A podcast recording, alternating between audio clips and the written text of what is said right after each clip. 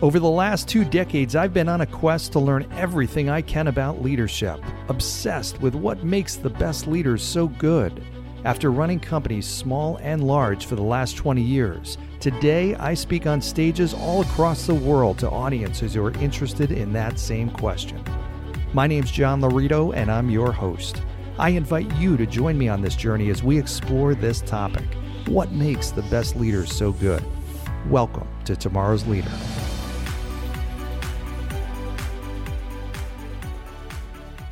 All right, welcome to today's episode of Tomorrow's Leader, where we dive deep on all things leader related, related to leading yourself and leading others. I'm John Laurito, your host. Thank you for joining the show today. Uh, I got to tell you, I just uh, popped up to my daughter's room and um, I stole two Tootsie Rolls. I forgot how damn good Tootsie Rolls are. Holy Jesus. Those things are fantastic. They're too small, though. Need bigger ones. But um, Wow. If you hadn't have a uh, Tootsie Roll recently, just go find one, have it. It's magical. Magically delicious. Uh, so the other thing that was really cool, so I got my daughter uh, for Christmas a um, uh, a sunrise or sunset lamp, which wow, I wish she was like, you got to come up and see this. She set it up. I popped in her room. It was like a sunset was coming through her window. It was unreal. Uh, very very cool. And as you know, environment is important to you. So figure out how is important. So figure out how to create the environment that's conducive for you to be happy and productive and relaxed.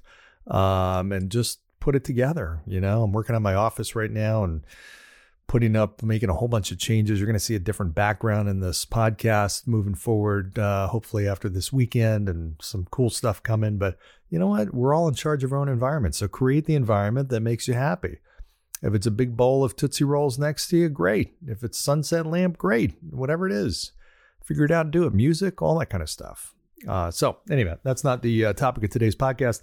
Today's podcast is about um, is one of many that I'm going to do on decision making, and uh, I want to talk about uh, the concept and a quick story I'll share with you here, uh, which I'll share the story first, then I'm going to talk about the concept. So in 2014, um, there was a uh, there's a state-owned railway system in France called SNCF, and people had noticed, strangely, that the platforms they thought in France, the train platforms were getting smaller. Um, weird, like noticeably, but not like crazy, but they just started noticing wait a sec, is this really getting smaller or not? Uh, and um, so, in event, people were kind of scratching their head on this, debating whether or not it was the case.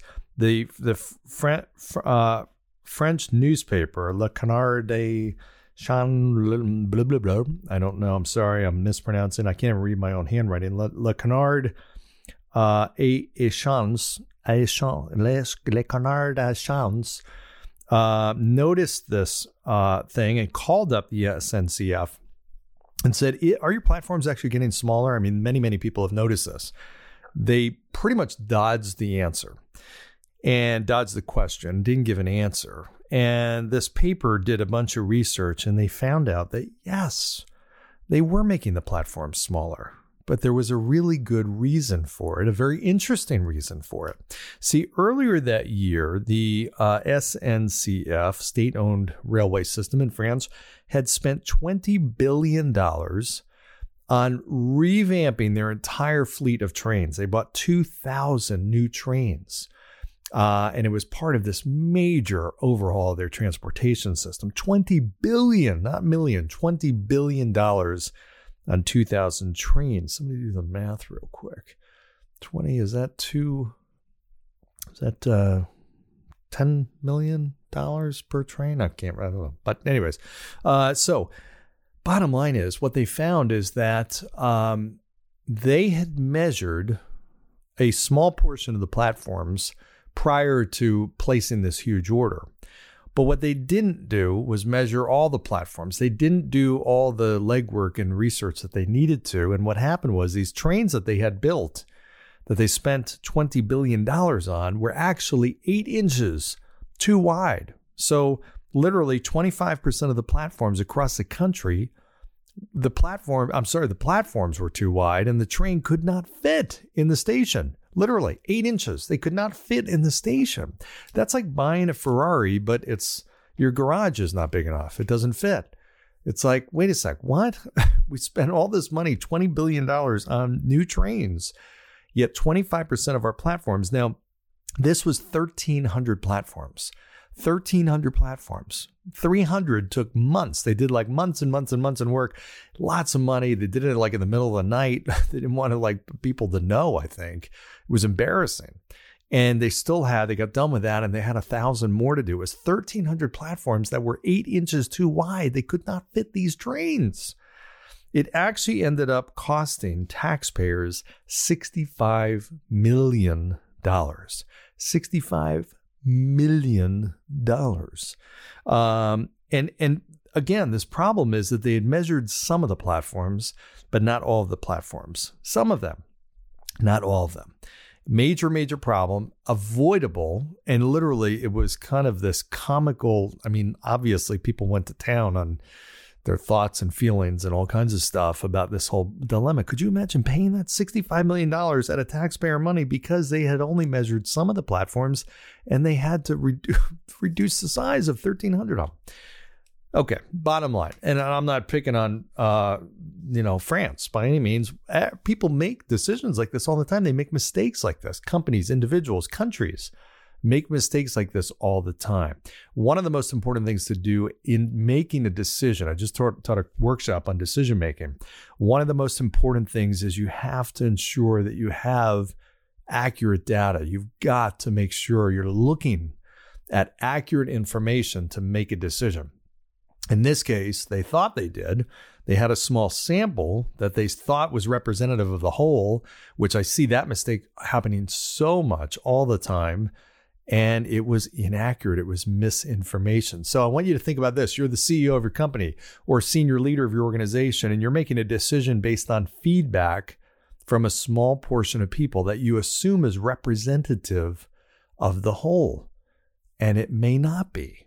We do that oftentimes. We just assume the loudest voice we hear is representative of everybody. And oftentimes, and I will say most of the time, it's actually not that person just by their nature is more vocal, they're more outspoken, they have stronger opinions about things, but oftentimes and most of the times they're not representative of the whole. So you have to be very careful as a leader if part of your data collection, part of the information that you're looking at to make a decision is people's opinion, you really have to get a great sampling and the right sampling. If you're weighing people's opinions, if that's part of your process, you have to ensure it's not just the people, your top producers, it's also the people at the bottom. It's not just the people that have been there 15, 20 years, it's the people that are new to the company. It's not just men, it's women. It's not just women, it's men. It's not just people in there getting ready to retire, it's people that are millennials. It's whatever. It's all different, diverse sub uh, group representation, rather, of your organization. All different types of backgrounds, everything.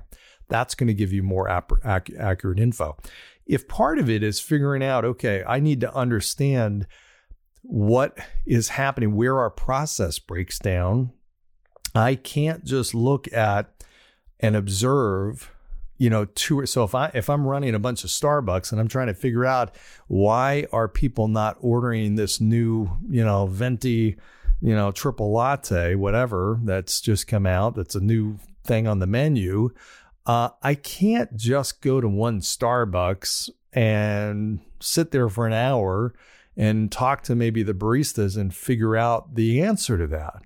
It's probably going to be much bigger than that, right? So I can't. I have to. I have to ensure that the data that I'm getting is accurate. I think that's one of the most difficult things in decision making. Uh, decision making that leaders face. It's very hard to get all the information, but once you do, that decision oftentimes becomes a lot clearer. So if you're struggling to make a decision, ask yourself if you got a big decision coming up, ask yourself, how confident uh, am I that I am truly looking at accurate information and I have all the data to be able to make the right decision? If you're not 100% confident, go back, recheck, go through and just accumulate, do better due diligence, whatever you have to do so that you're looking at that total picture. Again, I've used the analogy. Sometimes we look at one or two or three pixels and we draw a whole picture based on that. And in reality, it could be an entirely different picture. Those pixels could be something totally different. So don't let your mind create a picture that just doesn't exist or is dramatically or drastically or grossly uh, overstated or inaccurate. Okay, that does not serve you well in making great decisions. You're never going to be able to make all decisions right, of course. But if you can make one or two great decisions every year that you would not have otherwise made. So if your process for making decisions, and over the course of a few of these podcasts, we're going to go through different things. I'm going to talk about cognitive biases next time.